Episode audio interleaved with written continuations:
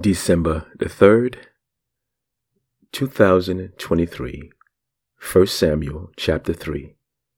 Speak, Lord. Glory, hallelujah. Thank you, Father God, for your word this morning. You indeed are an awesome God. Grace and peace, my brothers and sisters. My name is RJ, and I welcome you to another episode of God is Faithful and Just, with all things being relational. And family, it's the first Sunday of the month of December, the last month of the year. And Father God, we thank you. Thank you for allowing us to see yet another day. Awaken us up on this side of eternity, preparing our minds and our hearts to receive of you this day our daily bread. We give ourselves unto you, Lord. We bless you. We open up our minds and our hearts. We submit ourselves unto you as a living sacrifice willing to do what you have called and created us to do. And family, I thank you. Thank you this day. Thank you for waking me with me this Sunday and knowing that you guys, most of you guys, are preparing to, for church, either to go into the house of the Lord and fellowship with your brothers and sisters and see those who are new to the Lord be welcome into the family of God and or perhaps you preparing to to hear or listen online as you as you go to work or but just thank you. Thank you for allowing me into your space knowing that it is personal it is intimate it is near and dear to you and the lord and you've allowed me to share it with you. Thank you family. It's an honor and it's a privilege. We are continuing in first samuel uh, one of the books of kings as it was once called right? There was all with four books of Kings, and now it's First Samuel, Second Samuel, First Kings, Second Kings, and we're now being talked about with uh, concerning Samuel, and he's now with the the priest Eli, you know, who's the head of Israel at that time, and and the Lord is dealing, and we want to see where we fit in the story as the Lord continues. So, Lord, bless us, bless those who who are new to the word and let their eyes be opened. 1 Samuel chapter 3 Speak, Lord. Now the boy Samuel was ministering to the Lord in the presence of Eli. And the word of the Lord was rare in those days. There was no frequent vision. At that time, Eli, whose eyesight had begun to grow dim so that he could not see, was lying down in his own place. The lamp of God had not yet gone out, and Samuel was lying down in the temple of the Lord where the ark of God was. Then the Lord called Samuel, and he said, Here I am, and ran to Eli and said, Here I am, for you called me. But he said, I did not call. Lie down again. So he went and lay down. And the Lord called again, Samuel. And Samuel arose and went to Eli and said, Here I am, for you called me. But he said, I did not call, my son. Lie down again. Now Samuel did not yet know the Lord, and the word of the Lord had not yet been revealed to him. And the Lord called Samuel again the third time, and he arose and went to Eli and said, Here I am, for you called me. Then Eli perceived that the Lord was calling the boy. Therefore Eli said to Samuel, Go lie down, and if he calls you, you shall say, Speak, Lord, for your servant hears. So Samuel went and lay down in his place. And the Lord came and stood, calling, as at other times, Samuel, Samuel. And Samuel said, Speak, for your servant hears. Then the Lord said to Samuel, Behold, I am about to do a new thing in Israel at which the two ears of everyone who hears it will tingle. On that day I will fulfill against Eli all that I have spoken concerning his house, from beginning to end. And I will declare to him that I am about to punish his house forever for the iniquity that he knew, because his sons were blaspheming God, and he did not restrain them. Therefore I swear to the house of Eli that the iniquity of Eli's house shall not be atoned for by sacrifice or offering forever. Samuel lay until morning, Then he opened the doors of the house of the Lord, and Samuel was afraid to tell the vision to Eli.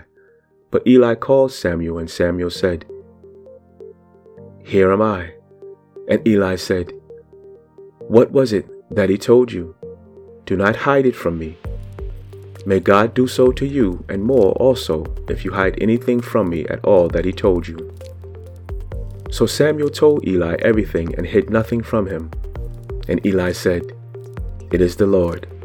Let him do what seems good to him. And Samuel grew, and the Lord was with him, and let none of his words fall to the ground. And all Israel from Dan to Beersheba knew that Samuel was established as a prophet of the Lord. And the Lord appeared again at Shiloh. For the Lord revealed himself to Samuel at Shiloh by the word of the Lord. Father God, thank you for your word this morning. Speak, Lord. God is truly good. This is the call of Samuel. And you know, uh, an, an attentive reader of, of chapter 2 on yesterday, verses 27 through 36, might might have been puzzled by the fact that this prophecy about the priesthood had nothing to say about Samuel's future. The prediction about a faithful priest in chapter 2 verse 35 was was not fulfilled by Samuel, and his descendants were not firmly established in the priesthood. Oh, but chapter 3 that we just read supplies the answer. Samuel's future role was not that of a head of a priestly family, Instead, he was to be the great prophet of his generation. Priests needed no divine call to office because they were born into priestly families. Prophets, on the other hand, received individual calls, direct experiences of God, and, and chapter 3 records the prophetic call of Samuel. The word of the Lord and visions, as we've seen in verse 1, were the two types of divine gifts to prophets. And there are two reasons for telling us that both were rare, literally precious at that time. First, the statement draws attention to Israel's serious need for prophetic guidance. Secondly, it explains in advance why Samuel and Eli were both taken by surprise when the Lord called aloud to Samuel in verse 4. Two features of the temple are mentioned in verse 3 the lamp of God and the ark of the covenant. Both were symbols of the presence of God. If you remember in Leviticus chapter 24, verse 1 through 4, it gives careful instructions to the priests to keep a lamp burning in the sanctuary every night. When Samuel heard God's voice, the lamp was still alight. It was just before dawn. If God did choose to speak, it would be here in the shrine that his voice was expected to be heard. That is why Samuel was lying down near the ark. The call came three times, confirming to both Samuel and Eli that it was truly a message from God. Verses 11 through 14, God's message to Samuel confirmed the prophecy of chapter 2, verse 27 through 36. The full details mentioned yesterday of what would happen are not repeated today, but the guilt of Eli himself is given new emphasis. Eli had not been a, a, vicious or detestable priest like his sons, but he was, after all, the man in charge of the shrine, and he failed to restrain them.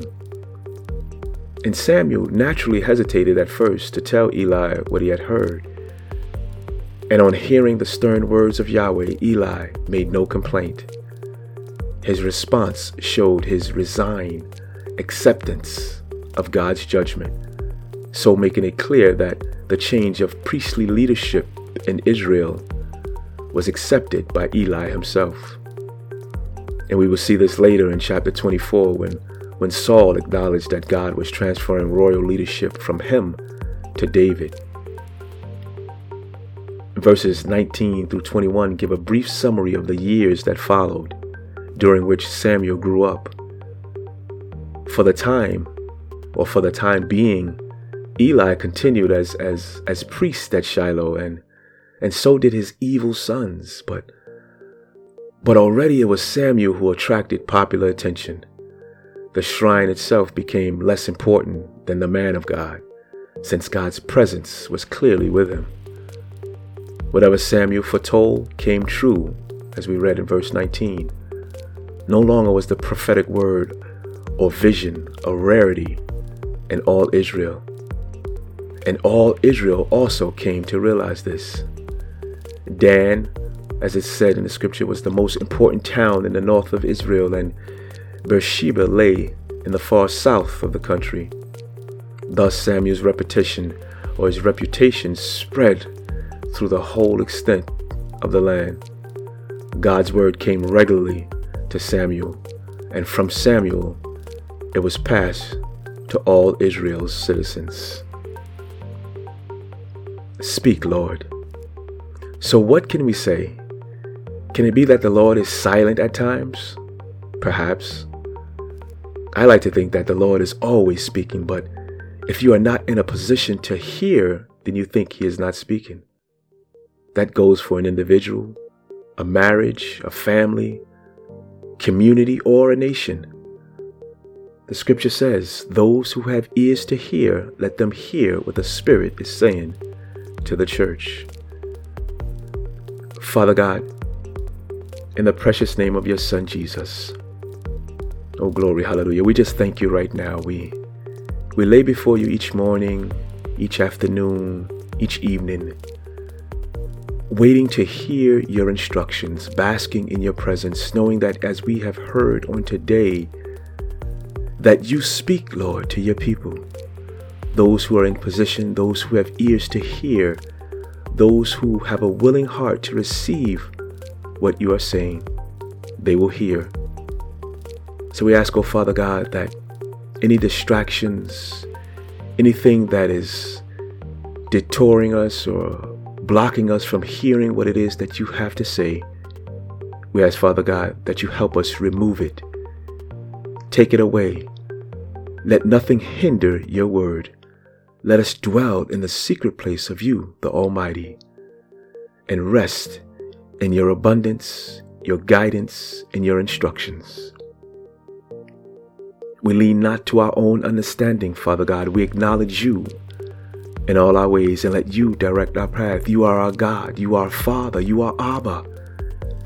Your Son, Jesus Christ, is our Lord, our Savior.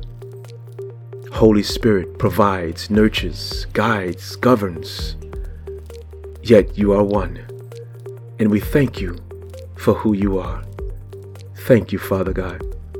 Thank you for your word. Thank you for us being family, friends. Thank you for those whom you place in our circle, our sphere of influence, that we may speak your truth boldly to them, Lord God that we might be the representatives, the ambassadors that you've called us to be. We love you, we bless you, we praise you. It's in the precious name of your Son, Jesus, that we pray. Glory, hallelujah. Be encouraged on today, family. It's my prayer that you are able to take communion with the brothers and sisters of Christ and see those who will enter into the family of God. And that means you, my friend, soon to be family, if you have not yet called upon the name of the Lord, Jesus, as Lord and Savior. God said, if you confess your sins to Him, He is faithful and just to forgive you of your sins. If out of your mouth you call upon the name of Jesus and believe in your heart that God raised Him from the dead to pay the penalty, the price for your sin, and you call Jesus Lord, you shall be saved. Oh, hallelujah. Your eyes shall be opened, your ears shall hear, you shall taste and see that the Lord our God, He is good and He is worthy to be praised. And we want to walk with you, family. This journey was not made to be walked alone, it's made to be shared with and in community. We love you. Indeed, we do. Grace and peace be upon you, and we look forward to being with you here again on tomorrow. And in the meantime, family, be a blessing to those around you. Glory, hallelujah.